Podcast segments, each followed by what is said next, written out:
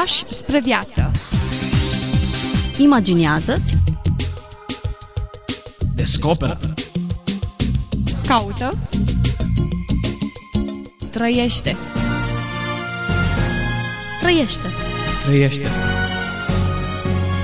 Fii liber. Pași spre viață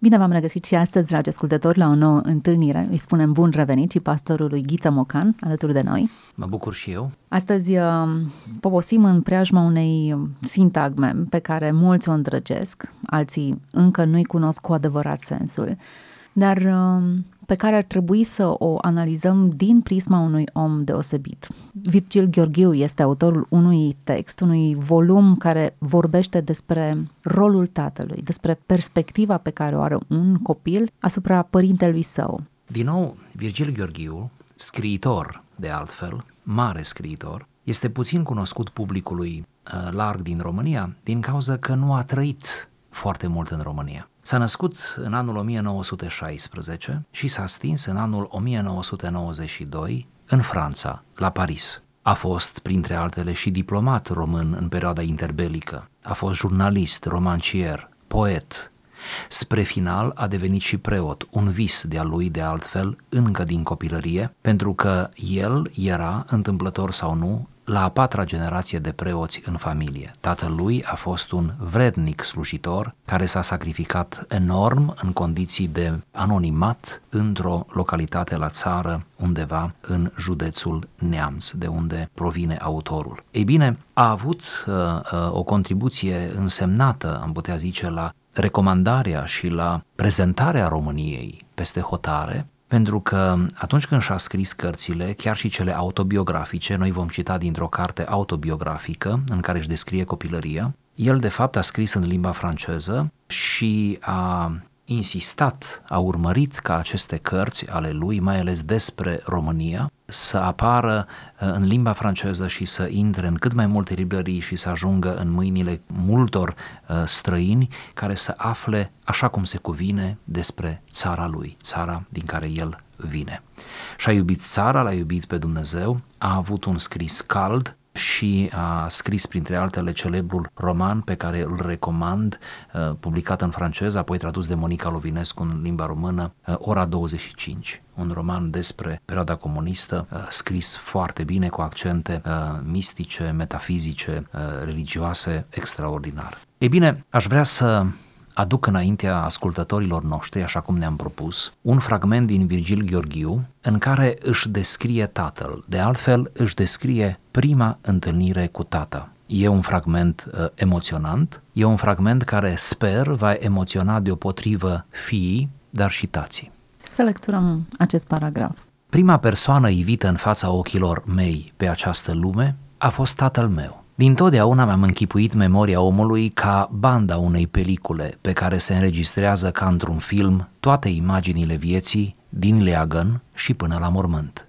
Ca o cameră de luat vederi, ochiul înregistrează automat tot ce apare în câmpul obiectivului său. Memoria nu păstrează decât imaginile și scenele interesante. Restul peliculei se aruncă ca o bandă inutilă pe tărâmul vag al uitării cum se aruncă conținutul pubelelor. Pe filmul memoriei mele, deci, prima imagine a vieții mele, o imagine de prim plan, pe care amintirea o păstrează cu pioșenie și pe care timpul, în loc să o șteargă, o înfrumusețează în chip minunat, e imaginea tatălui meu. Trebuie să fi fost în leagăn și el era aplecat asupra mea. Ne priveam, tatăl meu și cu mine, foarte uimiți unul de celălalt. Cum eu de-abia ieșam din noaptea non-existenței, curiozitatea mea în fața primei imagini a lumii era justificată, căci înainte de tatăl meu nu mai văzusem încă nimic. Retina ochilor mei era virgină. Pentru mine totul era nou pe lume.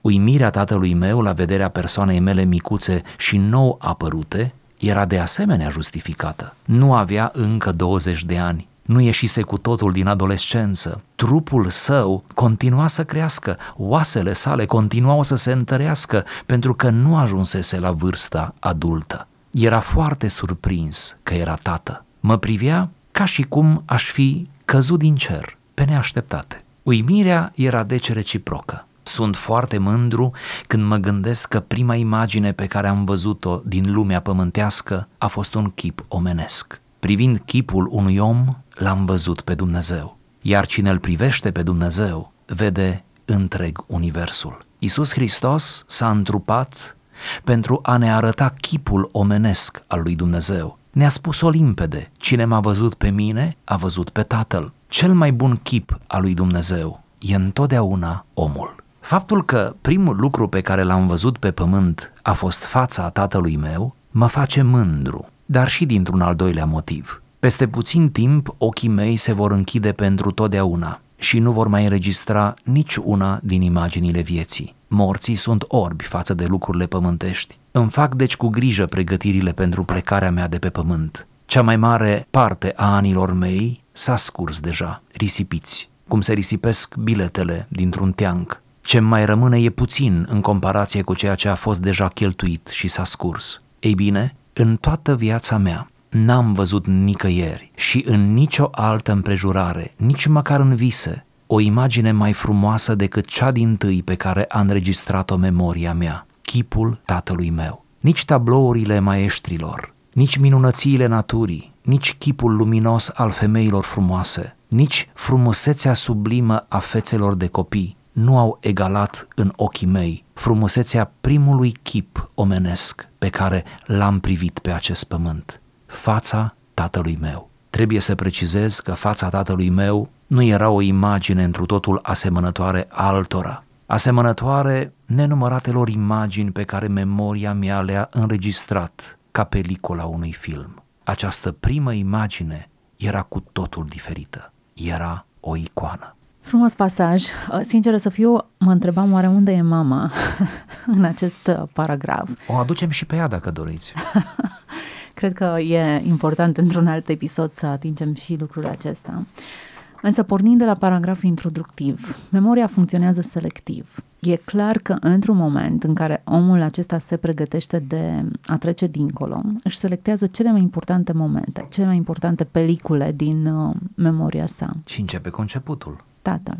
E un pic interesant, mai ales într-o cultură ca cea românească în care noi ne mișcăm și în care el s-a mișcat și cu această cultură și cu această trăire românească să știți că s-a stins omul acesta.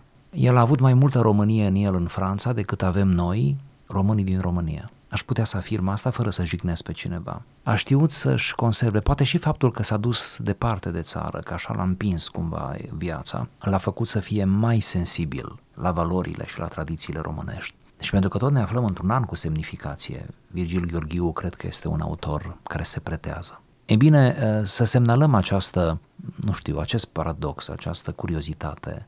Nu mama îi apare în, pe retină, în memorie, nu? Pe banda memoriei, ci apare tata, Ceea de ce, ce oare? Da, acum e cum să răspundem noi în locul lui, nu? Poate dacă l-am întrebat, dacă am putea să-l întrebăm, nu, de ce oare? Poate nici el n-ar ști Acum să n-am mai putea, dar... Da, dar dacă ar fi să-l, să, să fi vorbit cu el, poate că unii l-au întrebat, nu? Unii din cei care i-au citit cartea, Acum, nu știu dacă neapărat suntem responsabili de lucrurile pe care ni le amintim întâia oară, acele fragmente de memorie care ne rămân, de fapt, Tocmai. repetarea unui Cred că episod. asta ar fi spus el, nici eu nu știu de ce, dar asta este prima imagine pe care o am. Dar uh, în loc să ne întrebăm de ce, mai bine ne-am bucura, mai ales noi tații, că iată, în sfârșit, sau din când în când, un tată poate să aibă această cum să zic, acest chip al unei icoane, să fie văzut ca o icoană. Noi tații știm că nu suntem icoane, dar dacă fiii noștri au momente, măcar unul, măcar un moment de tipul acesta, de ce nu, am, de ce nu ne-am bucurat? Acum, există o vârstă la care tații sunt priviți ca icoane, eroi. Mă gândesc la fiul meu și fica mea, perioada în care tatăl e realmente un erou, înainte de adolescență, bineînțeles. Este omnipotent. E bine, este. episodul acesta e un episod retrospectiv. Omul înainte de a muri rememorează principalele evenimente din viața lui, iar tatăl ocupă un loc primordial. Poate că noi ne putem juca puțin cu elementele biografice pe care le știm despre el. Tatăl său fusese preot, făcea parte dintr-o un neam de preoți. Uh, el îmbrățișase o carieră laică până la un anumit punct. S-ar putea ca inclusiv lucrul acesta să-l facă să aprecieze așa de mult apartenența lui. Fac Sigur. parte dintr-o familie Sigur. care are o anumită Dedicată. tradiție. Dedicată. Exact. Eu am ieșit puțin din tradiție, deși la un moment dat revine în această tradiție, dar s-ar putea ca idealizarea aceasta să-l vadă ca pe un sfânt, pe tatăl său, Să bunicul fi sau fost o străbunicul nevoie, său, nu? patru generații, parcă, Da. dacă Da. am, mi-amintesc Da. bine, patru generații fuseseră preoți, uitându-se în trecut, mai ales el scrie fiind departe de o Românie, o Românie um, îndepărtată, atee, îndepărtată de, de credință, rolul tatălui ca un, un formator spiritual. Cred că e, e bine subliniat de această descriere. Da, Ați, ați, ați surprins foarte bine. El scrie uh, și dintr-o nevoie, dintr-o nevoie a lui de a se regăsi, dintr-o nevoie a lui de a se întoarce la origini, dar uh, a se întoarce la origini în sensul acesta înalt, nu? La modele. De altfel, toată cartea aceasta din care am citat un mic fragment e un elogiu pe care el îl aduce tatălui. Când tatăl desigur că nu mai este, cum să mai fie el însuși e în vârstă și tatăl oricum s-a stins, tatăl lui, acum eu care am citit întreaga carte, tatăl lui s-a stins în condiții neelucidate până în prezent. El a încercat să le elucideze după Revoluție,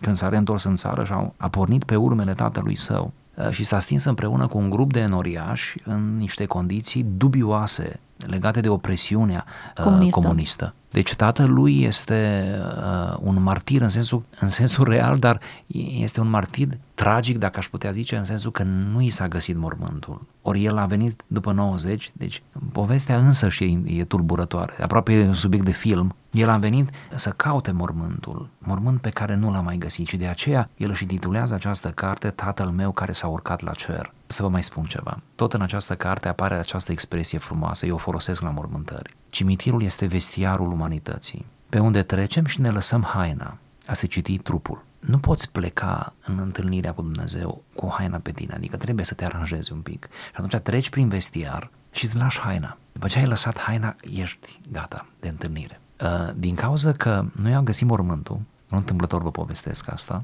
el concluzionează în aceeași notă idealizantă, de acord, el concluzionează întreaga carte spunând nu este decât o singură explicație. Dacă tatăl meu nu e nicăieri, în sensul mormântului nu e nicăieri, dacă nimeni nu știe unde ar fi, nu este altă explicație decât faptul că și șașa uscățiv cum a fost toată viața, și subțire, și piele și os, și a fost înalt ca un cal, îl descrie, dar un cal flămând, un cal, piele și os. Se prea poate că Domnul Isus Hristos a zis, nu mai trece mă prin vestiar, că tu nici nu mai ai ce lăsa în vestiar și l-a luat la el. Înțelege? Și l-a luat. N-aș vrea cineva care ne ascultă să perceapă asta ca o blasfemie. Nu, e așa o notă umoristică, finuță și Da, de bun i-a gust. zis, tu vino directă, i-a zis, da. Acum, uh, întorcându-ne la această imagine ideală, care nu e altceva decât un poem al iubirii. Iată ce pot să apreciez la tatăl meu, cam așa ar putea fi lecturat. Cu siguranță că oricare dintre noi l-am fi întâlnit, n-am fi putut să scriem lucrurile acestea. Din natura relației pe care am fi avut-o cu acest uh, bătrân tată. Nu era bătrân, iată, n-avea nici 20 de ani când a devenit tată. Abia ieșea din adolescență, zice copilul.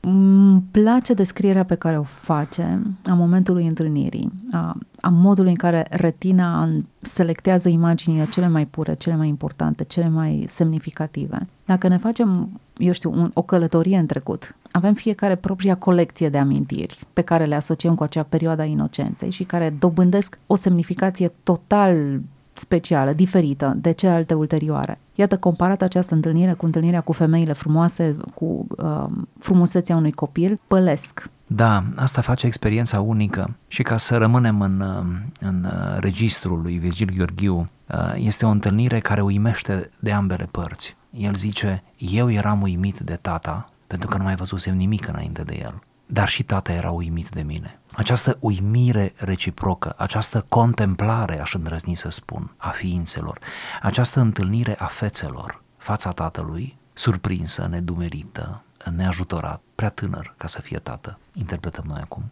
și fața copilului inocent. Așa s-a cotit de bătrânul care stă în fața morții, bineînțeles că ce în jocuri, episodul... ce jocuri interesante. Uh, Acum, dacă noi ne gândim la părinții noștri în vârstă, ne e greu să le facem traseul tinerilor neexperimentați care au ținut bebelușul cu stângăcie, dar uh, în lecția aceasta a istoriei omenirii ne perindăm cu toții. Povestea aceasta de iubire dintre fiu și tată, tată-fiu, nu e adusă întâmplător, nici măcar ca o odă închinată Tatălui, ci ea reflectă o altă dimensiune a relației noastre cu Dumnezeu Tatăl. Da. De altfel, tot ce povestește Virgil Gheorghiu are acest reflex teologic. Orice episod pe care îl povestește, pot să afirm asta, pentru că am citit întreaga carte. El nu lasă fiecare episod gol, sau cum, nu, nu gol, nu-l lasă simplu, doar ca din viața lui.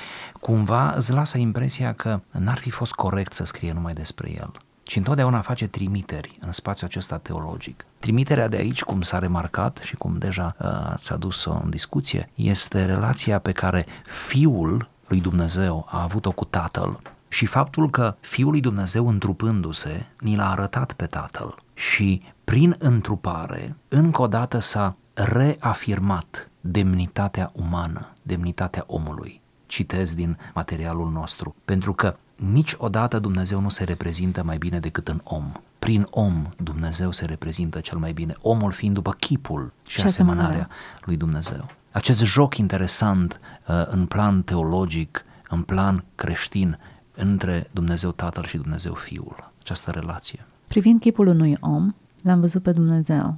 Cine îl privește pe Dumnezeu vede întreg universul. Foarte adânc și bine spus. Da. Prin urmare, ați disprețui aproapele, al privi ca pe obișnuit, a te raporta cu superioritate la cel de lângă tine, nu face decât să fie un afront pe care le aduci lui Dumnezeu. Da. Ar trebui să-l vezi pe Dumnezeu în cel mai umil cerșetor de pe stradă. Trecând pe lângă aproapele tău, riști să treci pe lângă Dumnezeu, în sensul, iată, adânc al cuvântului. Admirându-l pe aproapele tău, privind spre aproapele tău cu multă considerație, privindu-l ca pe o icoană, cum zice, tatăl meu nu era ca orice tată, nu era un chip obișnuit. Privind în felul acesta, valorizând câtă valoare au semenii noștri. Știți câtă? Câtă le conferim noi. Dacă am fi răi sau dacă ne facem din ce în ce mai răi, dacă ne înrăim, în scurtă vreme și cu argumente, toți semenii noștri nu se vor mai învrednici nici de salutul nostru, nici de zâmbetul nostru, nici de prezența noastră.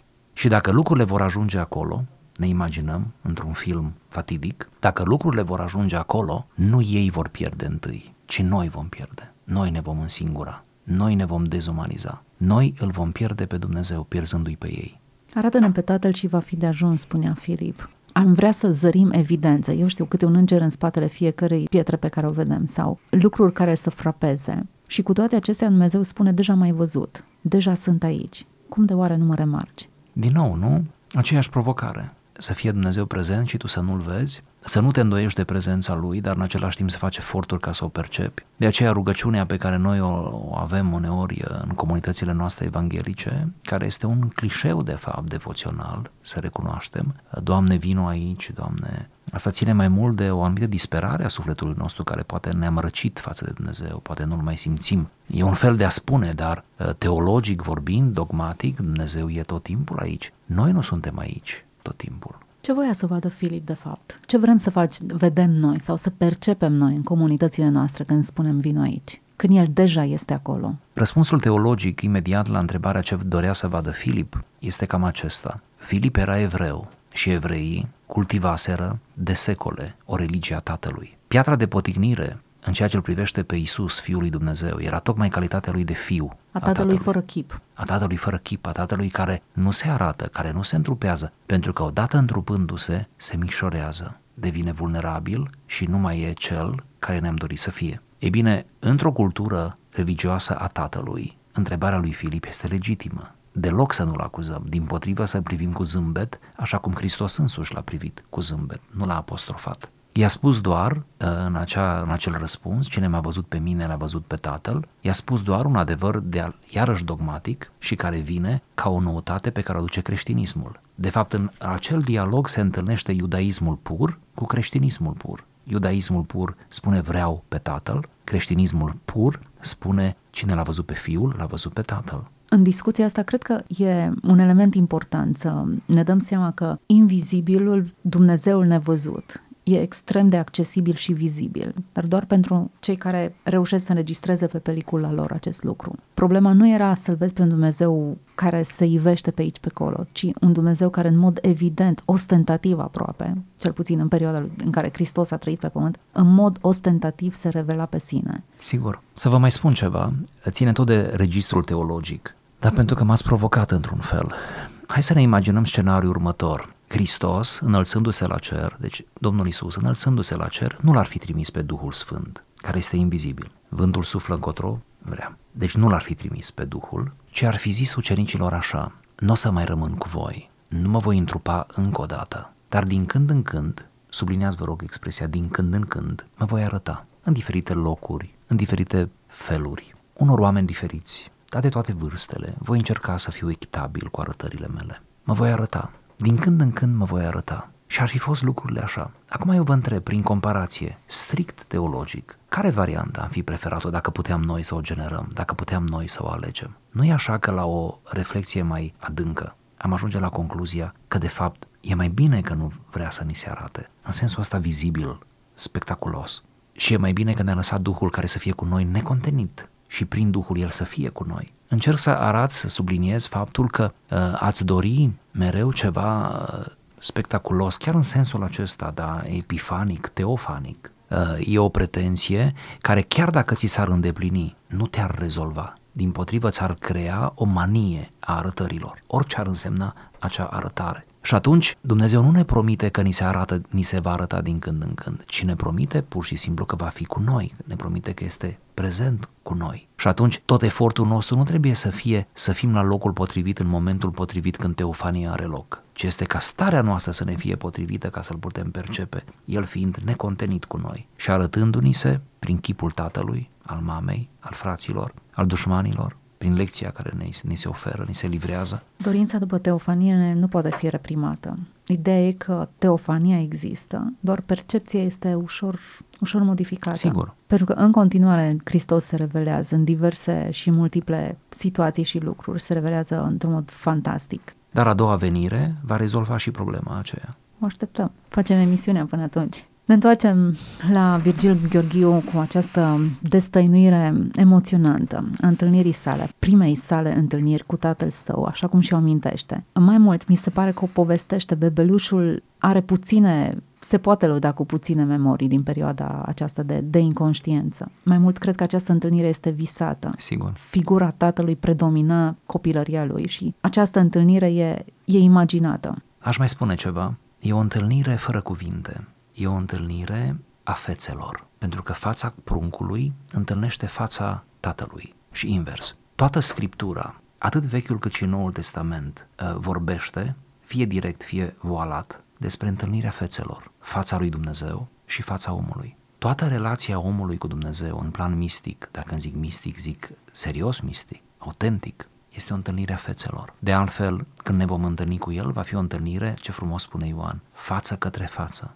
din nou o întâlnire a fețelor. Pentru că această întâlnire a fețelor este mai mult decât un simbol, este un simbol puternic. Uh, întâlnire spate în spate e o, e o non-întâlnire. Întâlnire față către față este o întâlnire. Pruncul, copilul din leagăn îl întâlnește fața tatălui și invers, așa cum omul ar trebui să se întoarcă uh, de grab cu fața către Dumnezeu. Diferența între fața lui Dumnezeu și fața omului este că uh, Dumnezeu este cu fața mereu îndreptată către om, orice ar însemna aceasta. Gesturile obișnuite de bunătate din partea lui Dumnezeu, care țin de registrul teologiei naturale, ploaie, soare și mai departe.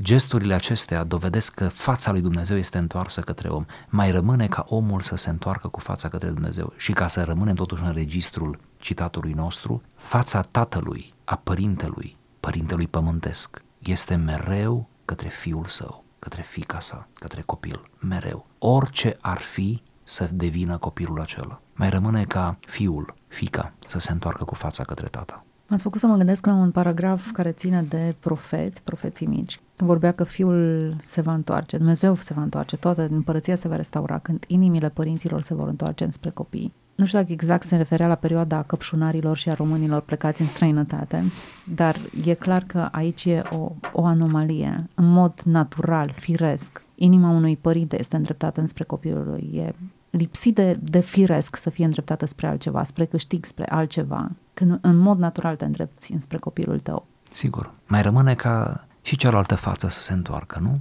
A copilului spre părinte. Suntem la finalul acestei discuții și trebuie să le promitem ascultătorilor noștri o discuție și despre mamă. Întâlnirea acestui autor, iată, care descrie cu foarte multă savoare momentul acesta și îmi place și cum descrie pregătirea lui pentru plecarea dincolo. Uh, morții sunt ori față de lucrurile pământești. Cum își adună Cu foarte multă amintirile, nu? subtilitate Cum și- și, și le exact, așează exact. într-un cufăr. Până la urma urmei, această moarte față de lucrurile pământești, poate că ar trebui să o experimentăm și noi într-o anumită măsură, chiar dacă nu ne pregătim acum de plecare în veșnicie. Oare de ce nu ne-am pregătit?